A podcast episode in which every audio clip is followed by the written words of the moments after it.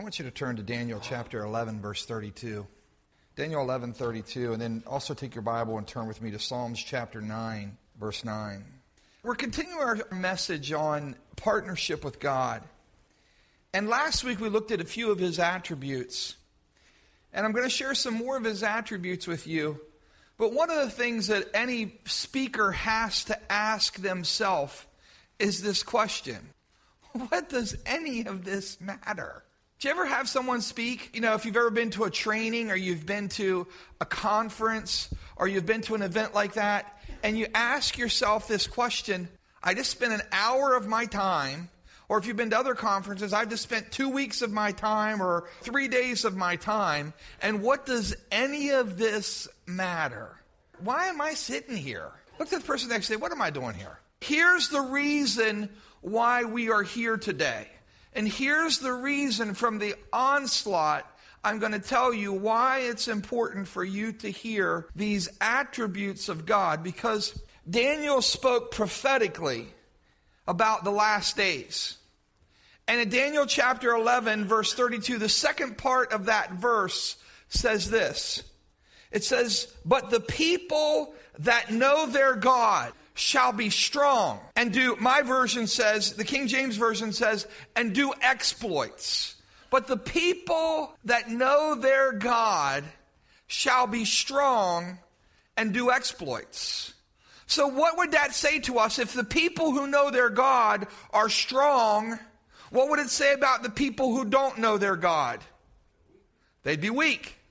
And if the people who know their God do great exploits, or some versions say mighty deeds, then the people who don't know their God are incapable of doing mighty deeds.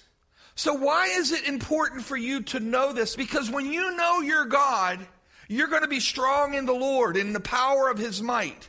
And you're going to do accomplish great things for Him. Psalms chapter 9, verses 9 and 10 says this the Lord is a refuge for the oppressed. He's a stronghold in times of trouble. Those who know your name trust in you, for you, Lord, have never forsaken those who seek you. Now, here's the thing those who know your name trust in you.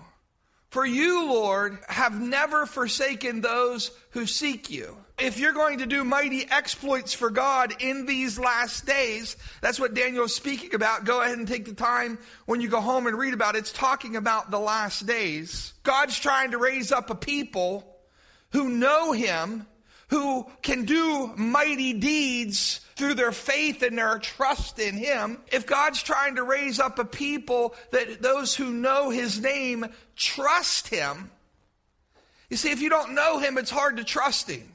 If you don't know His character, it's hard to believe Him. And in the midst of scary times, we take the easiest way out. But those who know their God, those who know His name, put their trust in Him. Now, see, whenever I trust him, that means when he tells me to do something that seems contrary to what my mind would think, that I can still go ahead and do it. Otherwise, you and I are continually operating from the flesh. We're continually responding in the ways of our old man, of our old nature. We're continually, it's those knee jerks things. I want to say to you today that God is looking for a people that will reverence Him and trust Him enough to enter into partnership with Him. God has a great work that He wants to accomplish in these last days. And He has chosen, listen to me, He has chosen to accomplish that work through human vessels that He can flow through. I believe that partnership at its very core is what we call stewardship. Stewardship goes way beyond the offering plate. It goes way beyond your money. God entrusts gifts, talents, opportunities, anointings, His Word, and resources to human beings to be used for His intentions and purposes. Now, let me tell you about this God who is coming today saying, I want to partner with you. Before you leave here today, I want you to get this in your heart that the creator of the universe has a work that he's doing. he is going to accomplish his purposes. If he has to call out some donkeys, if you won't praise him, the scripture says that the rocks will cry out. He will have his day. He will accomplish his purposes and his plans. It doesn't matter who's in office. It doesn't matter the spiritual climate. It doesn't matter the circumstances. It doesn't matter whether United States is a great nation or we become a third world nation. It doesn't matter. God will accomplish his purposes and plans. He said it's going to happen and buddy, you can bet your life on it. You and I can bet, we can bet our eternity that God's word is true. Before you enter into partnership with somebody, you need to know a little bit about him. I don't encourage you, don't just jump into partnership with anybody. But let me tell you about who this God is who is seeking you. The first one God is absolute truth. God is absolute truth. Since God is absolute truth, I can believe what he says and live accordingly. Let God be true, let every man be a liar. Since God is absolute truth, I can believe what he says and live accordingly. John chapter 8, verse 31 through 32 says this, this. He says, You are truly my disciples if you keep to my teachings, and you will know the truth, and the truth will set you free. Psalms 31 5 tells us that he is the God of truth. His words are faithful and true. God's truth is everlasting. John 17, 7 says that God's word is truth, and his spirit guides believers into all truth. Jesus was the one who said, You will know the truth, and the truth will set you free. The second thing about God is he is righteous. God is righteous. So since he is righteous, I can live by his standards. Ephesians chapter 4, verse 22 through 24, if you want to turn there, it says this Throw off your old evil nature and your former way of life, which is, now my version says, which is rotten through and through, full of lusts and deceptions. Instead, there must be a spiritual renewal of your thoughts and attitudes.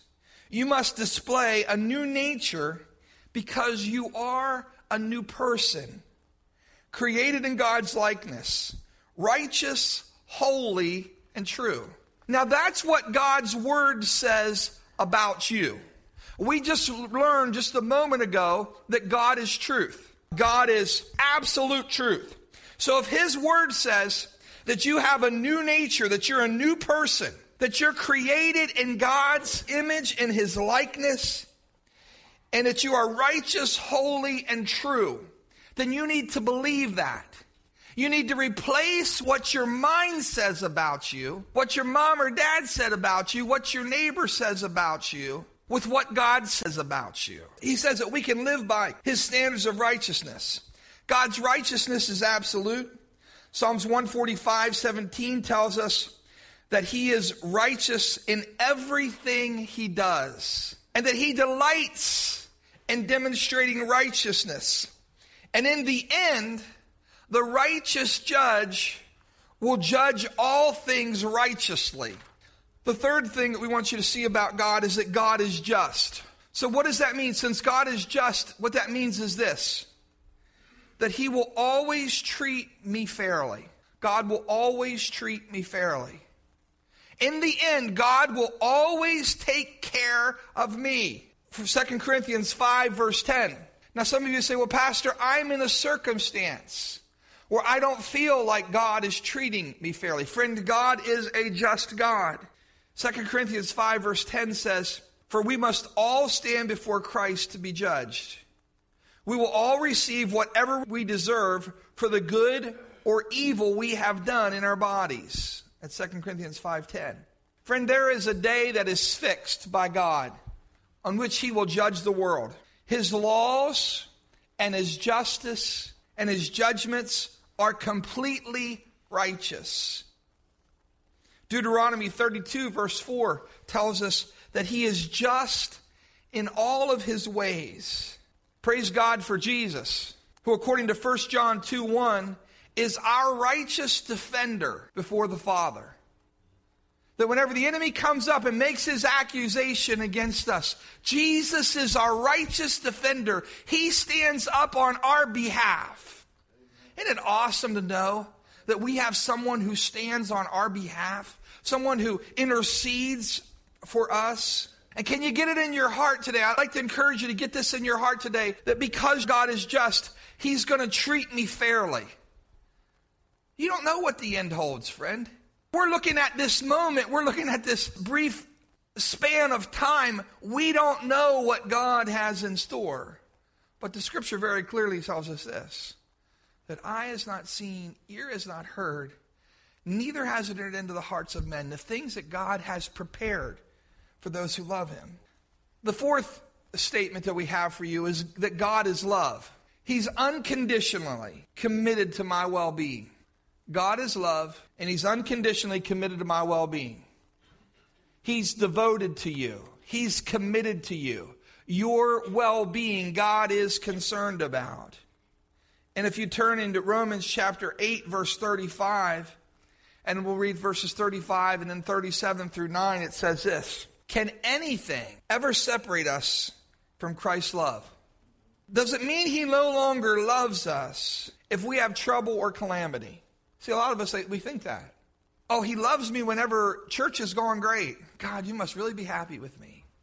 Church has a problem. Someone has a problem. Oh, God, what'd I do? Are you mad at me? Did I sin somewhere? The way that you plan them for your life and things are going good on your job or in your home or in circumstances around you, and God must be in your will. But the moment that a difficulty comes our way, we begin to think, well, have I done something that you're angry with me? Does he no longer love us if, if we have trouble or calamity, or are persecuted, or are hungry, or cold, or in danger, or threatened with death? No, despite all these things, listen, I love how this version says it. Overwhelming victory is ours. Despite all of those other things, overwhelming victory is ours through Christ who loved us. And I am convinced that nothing can ever separate us from his love. Death can't, and life can't. The angels can't, and the demons can't. Our fears for today, our worries about tomorrow, and even the powers of hell cannot keep God's love away. Whether we are high above the sky or in the deepest oceans, Let's stop here. You know, there's times in life when we're just floating high. There's times in life when it, I mean, it, it is going our way. Whether we are in the highest peak of happiness or whether we are in the lowest depths of pain and grief and sorrow, nothing in all of creation will ever be able to separate us from the love of God that is revealed in Christ Jesus our Lord. Now, as a father, God corrects his children. All of his plans are motivated by his love. He loves his people even when they are faithless. Well, God, I thought you loved me more when I do the right thing. He says, even when we are faithless, he remains faithful. He loved the world enough to send his son to die for us. And Romans 5 5 tells us that his love is poured out into the hearts of believers. He shed his love abroad in our hearts. God has done that. The fifth thing is God is merciful. He forgives me of my sins when I sincerely confess them.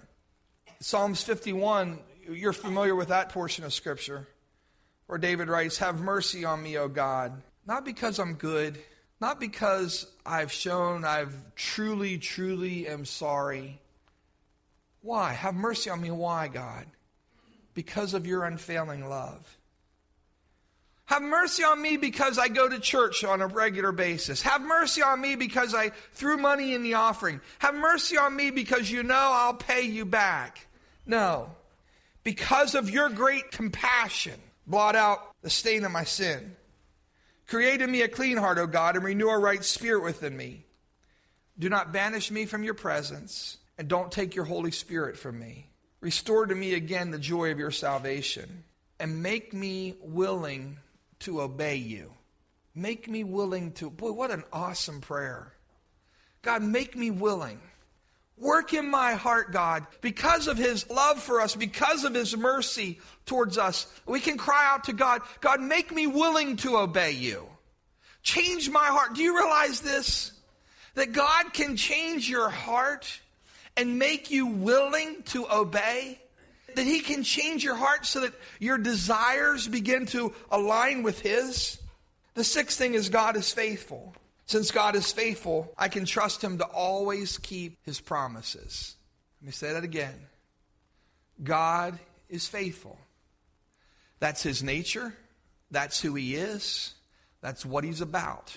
If you could take God apart, every cell, if God had cells, every smallest portion of His being would be made up of faithfulness. Every aspect of His being would be made up of His faithfulness.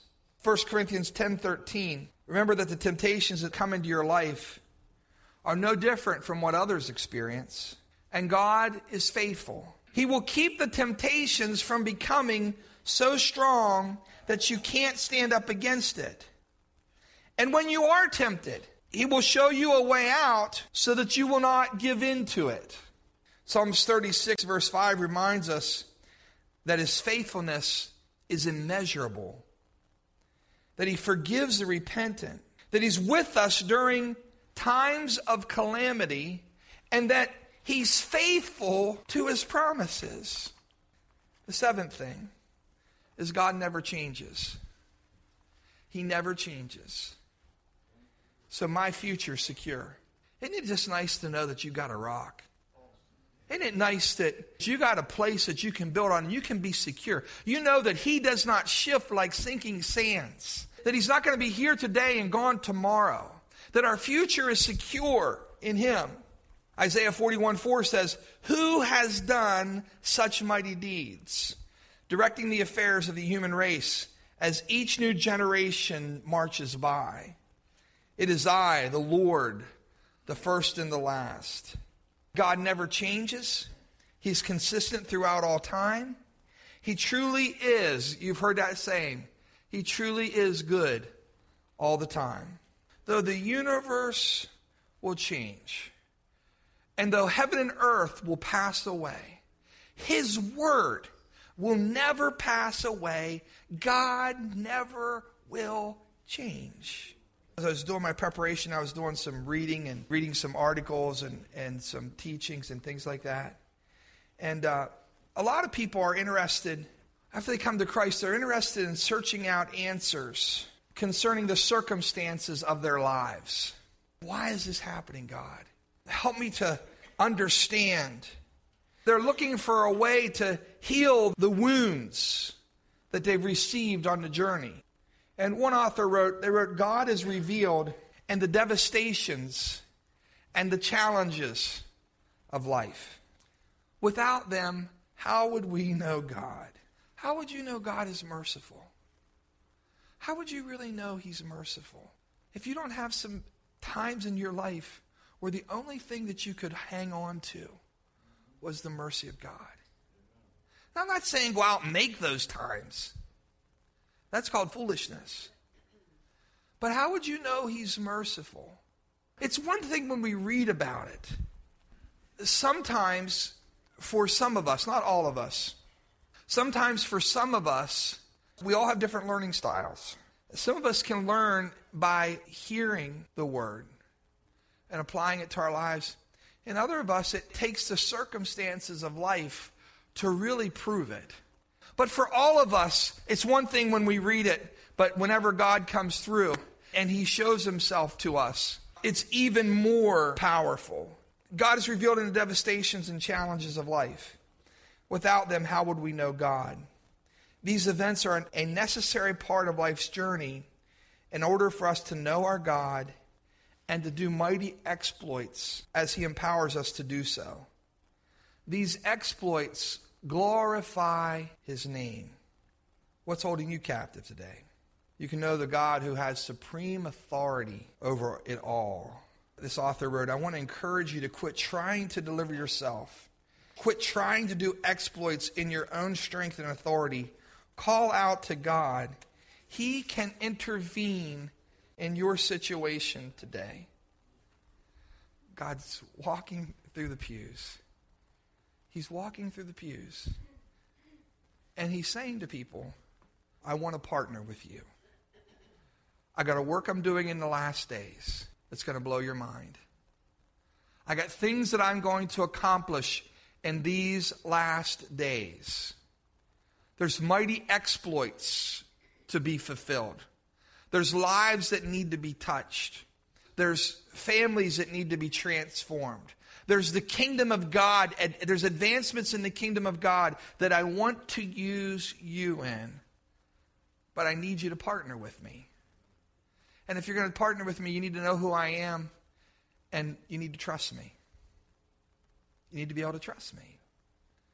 Because if you can't trust me, whenever it gets tough and I give you an order and I give you a command, you're going to be second guessing, you're going to be stopping, you're not going to be able to move out. But when you know Him, when He gives a command, it's going to become something that becomes natural. Well, why are you doing that?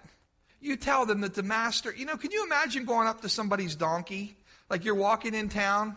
You know, Jesus told him, I want you to go to here. There's going to be a donkey there. Just go ahead and get it. Start taking it away. Whenever they stop you, tell them the master has need of it. I'd feel a little bit awkward going up to someone's car and, oh, the keys are in there. Okay. Now, what should I say to him, Lord? But the reality of it is, is that as the Holy Spirit moves upon you and works through you, there's going to be things that God asks you to do. There's going to be steps for Him. There's going to be stepping out into nothingness.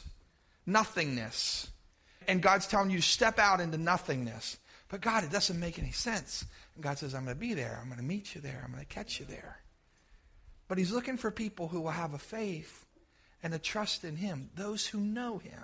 I want to open up our altars here today as we finish up. I want to open it up for people who just say, God, I want to know you in that way. I want to know you. I want to do great things for you. Some of you need to know him. You need to know about his love for you. Because, like, ah, I know he loves me when I do really good. I'm sure he likes me then. What about the other 60% of the time? Does he really love me then? That he's truth, that I can believe him. Well, God, my friends keep saying to me, I'm in a situation, my friends tell me this is the way to handle it. This is the way to go. All of the people around me at work are saying I'm a fool for doing it the way that you say. You got to know him as the God of truth, where you're going to be constantly thrown about on the waves of life, the circumstances of life. As we step out this morning, here's what we're doing. We're stepping out because we're going to partner with you, God. I'm making a commitment today. God, I'm going to partner with you. I'm coming into, you can sign me up. I'm going to be linked to you. I'm going to be intertwined with you.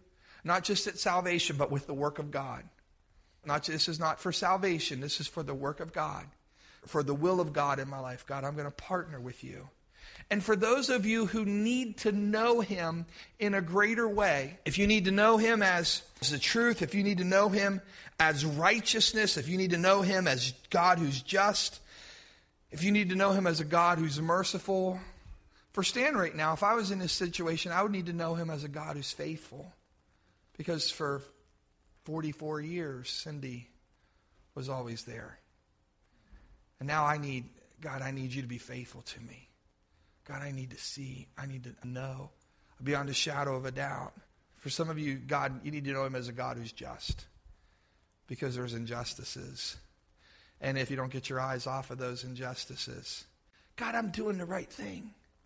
I'm coming to church. I'm serving you. I'm obeying what you say. And it just seems to, everything seems to come against me. Things begin to fall apart. God, I need to know that you're just. And you know what? When you come to him, he'll reveal himself to you today. Father, we thank you today for who you are. I thank you, I'm going to know you. And because I know you, because my friends know you in a greater way, they're going to do mighty exploits for you. Hallelujah. Lord, throughout this room, I pray for the anointing, Lord, the anointing of the Holy Spirit, the comfort of the Holy Spirit. Lord, whatever our needs are today, we lay them before you and we come to you saying, We believe, Lord. We believe and we trust you.